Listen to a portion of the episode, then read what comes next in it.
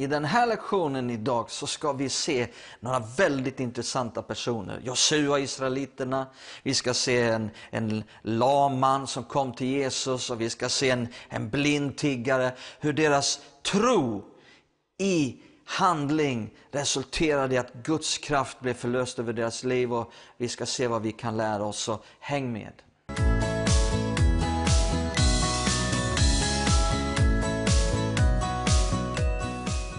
Mycket varmt välkomna till Equip och eh, vår allra första serie som är i ämnet ständigt växande tro. Och vi talar om tro på Gud. Vi har sett att det är från Hebreerbrevet 6 att det är en grundläggande lära om Kristus. Och det första som vi talar om nu under flera lektioner är vad är tro på Gud? Eh, och sen kommer vi sedermera att också tala om hur tron kommer, hur den växer och hur vi kan förlösa tro. Hur vi kan agera i tro och tala i tro och se Guds kraft. Guds löften blir verklighet i våra liv, där vi tar emot Guds nåd in i våra liv. Eh, så vi håller på att definiera vad tro är. Och vi har redan sett några saker som jag inte ska upprepa. Men det vi nu har börjat att se då, det är utifrån Jakobs brev kapitel 2 som vi läste i förra lektionen. Om att tro utan gärning är som död. Det vill säga tro utan en handling, ett agerande, en gensvarande handling.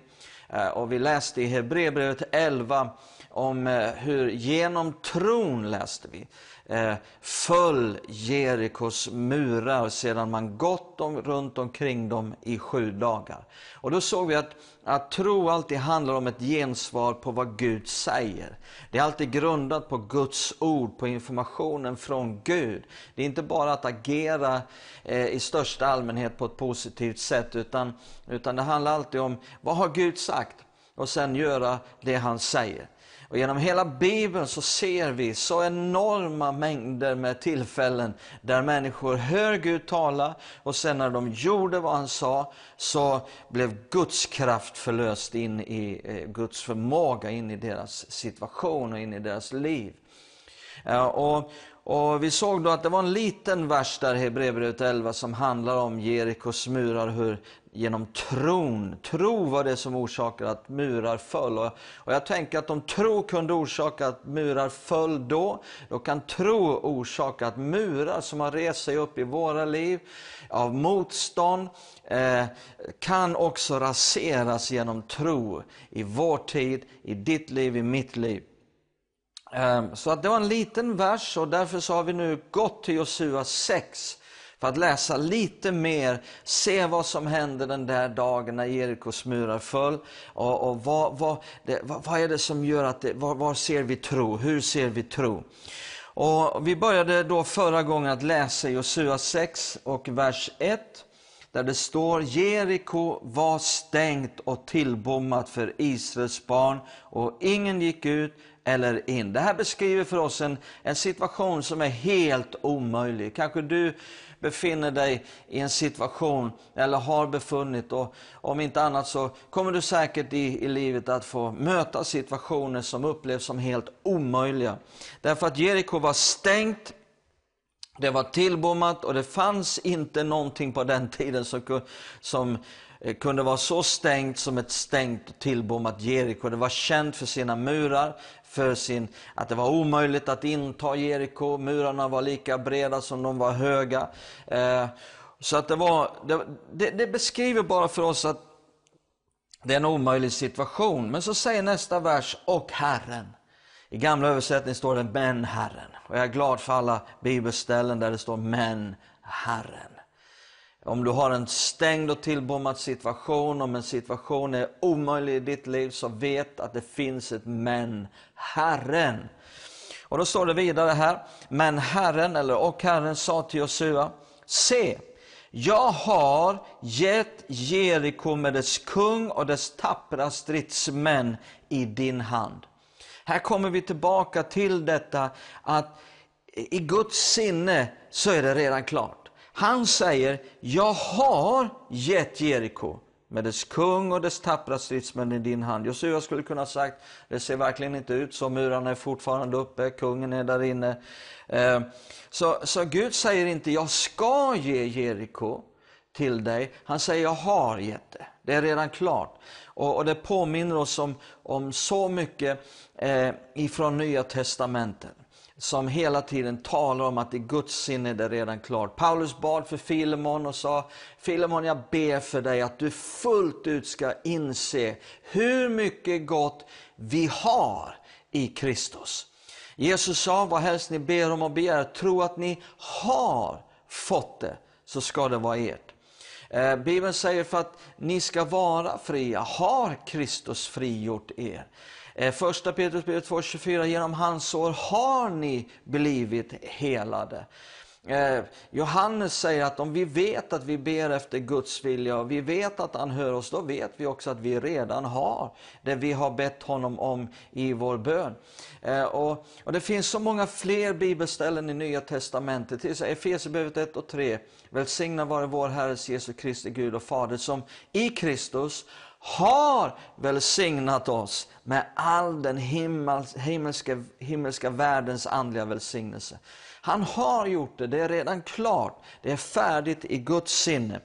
Nu handlar det om att i tro inta det som redan är vårt och tillhör oss. Och Det är det som löfteslandet, Kanans land som de är på väg in i här, är en bild på. Ehm, så, men nu bara för att Gud säger, jag har gett Jeriko till er, betyder nu inte att de passivt kunde sitta ner och se på när detta automatiskt föll dem till del.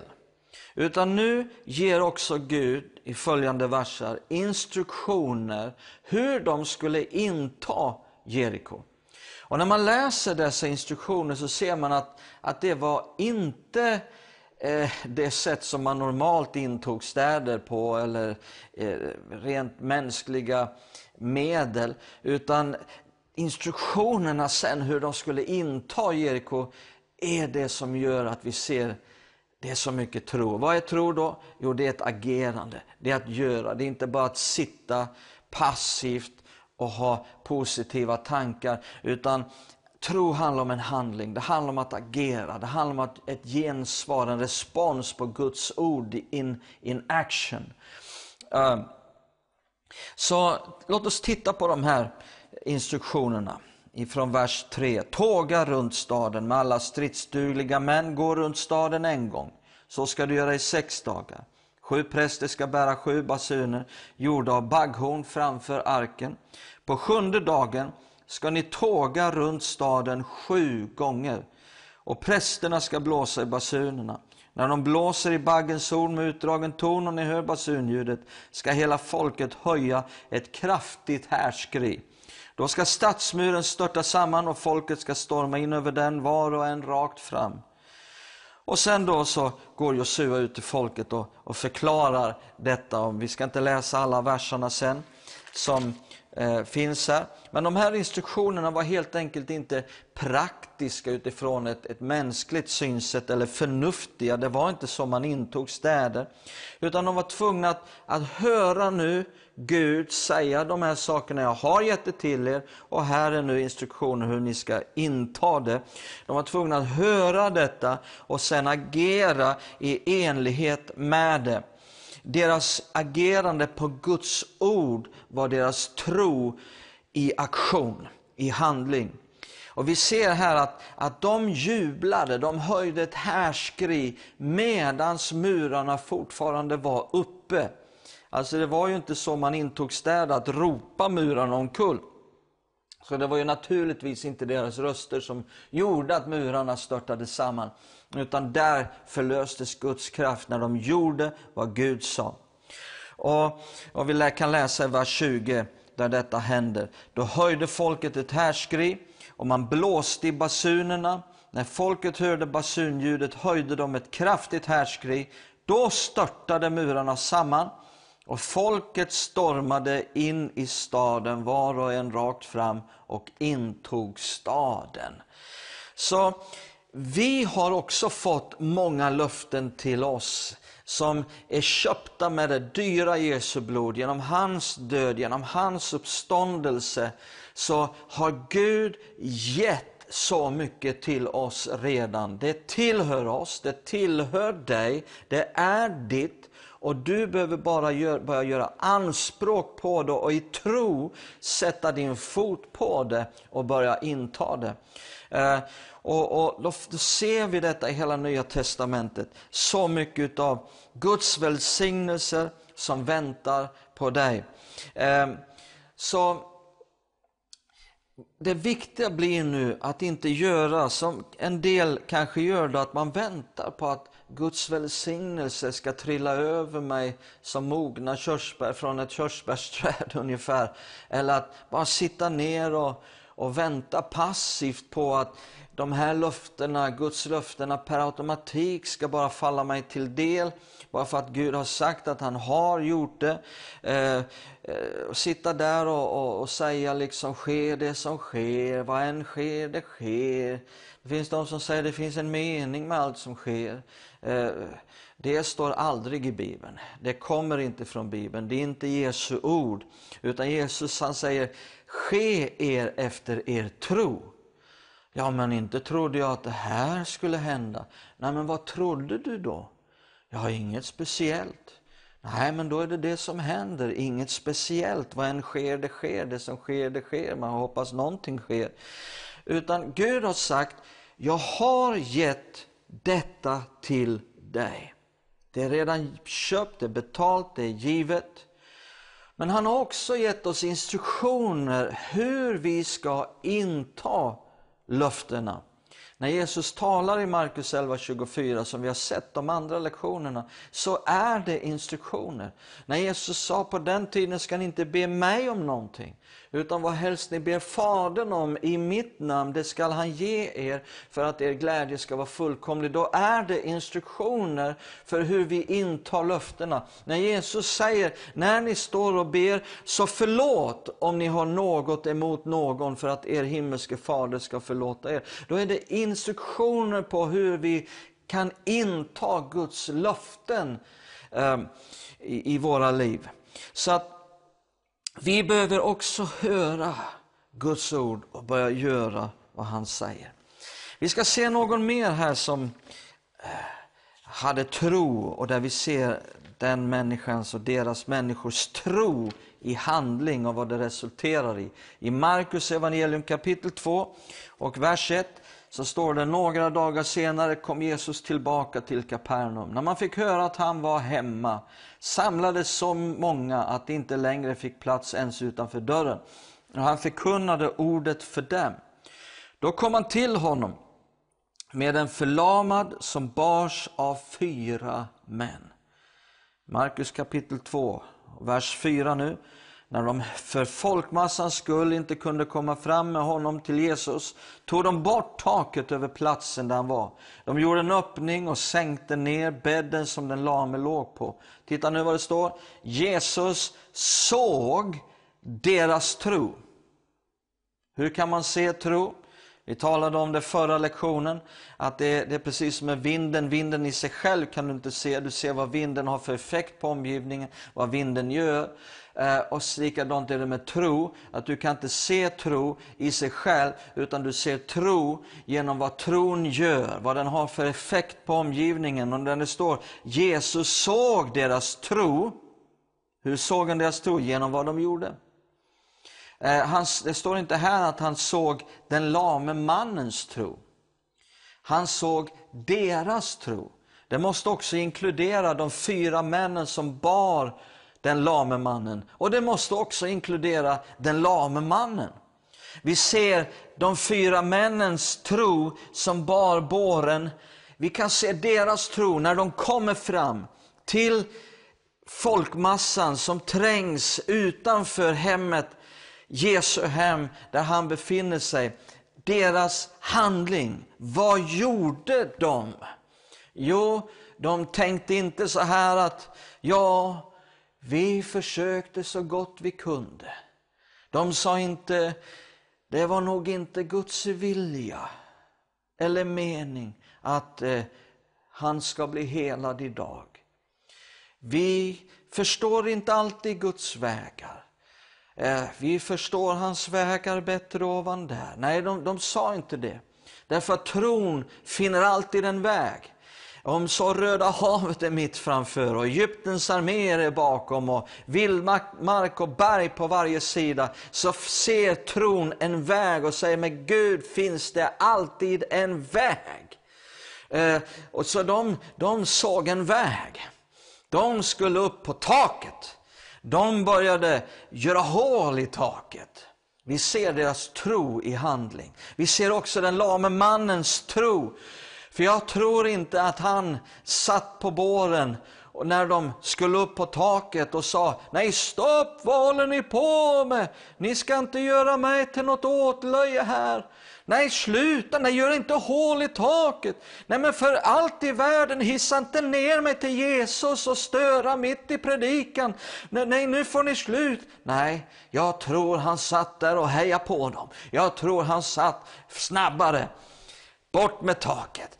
Come on grabbar. Jag kommer att bli helad nu när jag möter Jesus.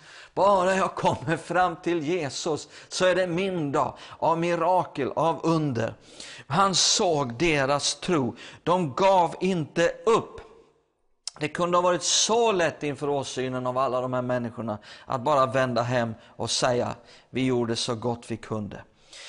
Så Eh, om vi läser vi vidare här nu så ser vi Jesus såg deras tro och sa till den lame, mina, mitt barn, dina synder är förlåtna. Nu satt där några skriftlärda och de tänkte i sina hjärtan, varför talar han så? Han hädar, vem kan förlåta synder utom Gud? Jesus förstod genast i sin ande att de tänkte så inom sig och han sa till dem, varför tänker ni så i era hjärtan? Vad är lättast att säga till den lame, dina synder är förlåtna, eller att säga res dig, ta din bädd och gå. Men för att ni ska veta att Människosonen har makt på jorden att förlåta synder, säger dig, och nu talar han till den lame, res dig, ta din bädd och gå hem. Då reste mannen sig upp och genast tog han sin bädd och gick ut inför ögonen på dem alla. Och alla blev utom sig av häpnad och prisade Gud och sa, vi har aldrig sett något liknande. Här återigen så ser vi den lame mannens tro i hans respons, i hans gensvarande handling, i hans sätt att agera. När Jesus säger, res dig, ta din bädd och gå hem. Då skulle den lame mannen ha kunnat sagt, ja men Jesus, jag kan inte gå, jag är lam. Du måste ju först be för mig eller lägga dina händer på mig, du måste ju bota mig. Nej, tron hör och gör. Tron hörde Jesus säga, res dig, ta din bädd och gå hem. Då responderade han, han gensvarade i en handling som gjorde precis det Jesus sa. Så en sån härlig berättelse. Och här kommer ytterligare en, en berättelse, en, en favoritberättelse för mig. Om blinde Bartimeus. Där vi återigen kommer att se hur tro är en gärning, en handling, en respons i, in, in action. Och i Markus 10 läser vi från vers 46. De kom fram till Jeriko och när Jesus lämnade Jeriko med sina lärjungar eh, och en stor folkskara satt en blind tiggare vid vägen, Bartimeus, son till Timeus. När han fick höra att det var Jesus från Nasaret som kom började han ropa Jesus, Davids son, förbarma dig över mig. Alltså vi kan bara tänka oss in i Bartimeus situation. Den är blinde tiggare som satt utanför Jerikos stadsport. När han fick höra att det var Jesus från Nasaret, då började han ropa. Jag tror att det var så för Bartimeus, att han hade suttit där, kanske i flera år, många år, lång tid, som en blind tiggare. Han visste att han kommer aldrig att, att ha ett annat liv. Han kommer alltid varje dag att få bli ledd och hjälpt ut till Jerikos stadsport. för att sitta där och tigga, för att få några mynt som han skulle kunna köpa lite bröd för, lite mat, så att han skulle kunna klara livhanken. Men han visste att han aldrig i det här livet skulle kunna skaffa en familj, försörja en familj, leva som alla andra, ha ett jobb, ha ett yrke, få, få göra någonting i sitt liv. Utan han visste att det här var hans dom att, få, att göra varje dag. Kanske någon dag att han satt där och tiggde och han hörde någon grupp människor i närheten som pratade att de hade varit i Kapernaum och de hade lyssnat på någon som predikade. Och, och, och, de sa, vi tror att det är Messias. Han predikar som ingen annan, full av nåd och kärlek. Han botar alla sjuka. Vi såg alla blinda få sin syn. Och han tänkte för sig själv, Bartimeus, kan det vara sant? Kan, Bartime, kan, kan Messias redan ha kommit? Eh, nah, det, det, det är nog för bra för att vara sant. Men han, han eh, Fick hjälp på kvällen av någon släkting, någon familjemedlem. Han sa, jag hörde något märkligt idag, att man tror att Messias har kommit. Ja, sa hans familjemedlem, vi, vi var i Jerusalem och denne Jesus från Nasaret var där. Och, och, det är riktigt, alla sjuka blev botade. Och, och Bartimeus tänkte, är det sant? Kan det vara möjligt? Då är det min chans i livet. Han kanske hörde något mer allt eftersom veckorna och månaderna gick. Och Eh, och, och, till sist så var han, hade han en bergfast tro. Att om denne Jesus från Nasaret, denne Messias, kommer förbi här där jag sitter vid Jeriko stadsport, då är det min chans i livet att komma ur detta mörker, detta tiggeri. Och en dag som alla andra så satt blinde Bartimeus där och tiggde. Plötsligt fick han höra att det var ett stort tumult. Det var en stor mängd människor, stor folkskara som kommer ut i Jeriko sent på dagen. Så han, han rycker tag i någon som är i närheten och frågar vad, vad är det som händer i Jeriko idag? Det är något speciellt på gång jag hör, men vad är det som händer? Någon säger till honom, ja det är den här Jesus från Nasaret. Jesus! Davids son, förbarma dig över mig. Han väntade inte, han dröjde inte, han visste det här är min chans i livet. Så han ropade så högt han kunde och kände jag får inte missa det här tillfället. Och då står det i vers 48. Många sa åt honom strängt att vara tyst. Men då står det han ropade bara ännu högre. Davids son, förbarma dig över mig. Jesus stannade och sa, kalla hit honom. Jesus hörde en röst som han gillar. Han hörde tro. Han hörde något som skilde sig från hela den här folkmassan. Han kände, jag måste möta den här personen. Det är något speciellt här. Jesus stannade och sa, kalla hit honom. De gjorde det och sa till den blinde, lugn, res dig, han kallar på dig. Då står det, då kastade mannen av sig manteln. Vad gjorde han? Han kastade av sig manteln. Varför gjorde han det? Här ser vi hans tro i handling. Här ser vi hur tro är en gärning. Du kan inte se tro i sig själv, men du ser tron genom vad den gör. Vad gjorde han? Han kastade av sig manteln. På den här tiden så var det så att manteln representerade så mycket vem du är. Eh, en, en människas ställning, en människas position i samhället, en människas yrke. Du kunde läsa ut så mycket av manteln som en människa hade på sig. Aha, eh, rabbinerna hade speciella mantlar på sig. Bartimeus, han hade en tiggares mantel. Han visste, Jesus från Nasaret hörde min röst. Han kallar mig till sig. Nu kommer jag att bli helad. Jag kommer att kunna jobba som alla andra. Jag kommer att kunna tjäna mitt levebröd. Jag kommer inte att behöva sitta här och tigga längre. Hej då tiggarmantel, jag behöver inte dig längre. Då kastade mannen av sig manteln och hoppade upp och kom fram till Jesus. Jesus frågade honom, vad vill du att jag ska göra för dig? Den blinde sa Rabuni, Gör så att jag kan se igen.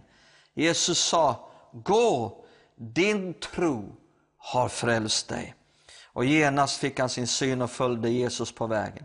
Jesus bad inte ens för honom. Jesus la inte ens handen på honom. Han bara sa, gå, din tro, din tro har frälst dig. Vi ser också den blinde mannen Bartimeus tro genom hans handling, vad han gjorde. Återigen, som vi kommer tillbaka till ibland under våra lektioner, eh, så kan det finnas en, en fin linje mellan tro och dumhet. Ibland har människor agerat dumt. Det kanske ser ut på ytan som tro.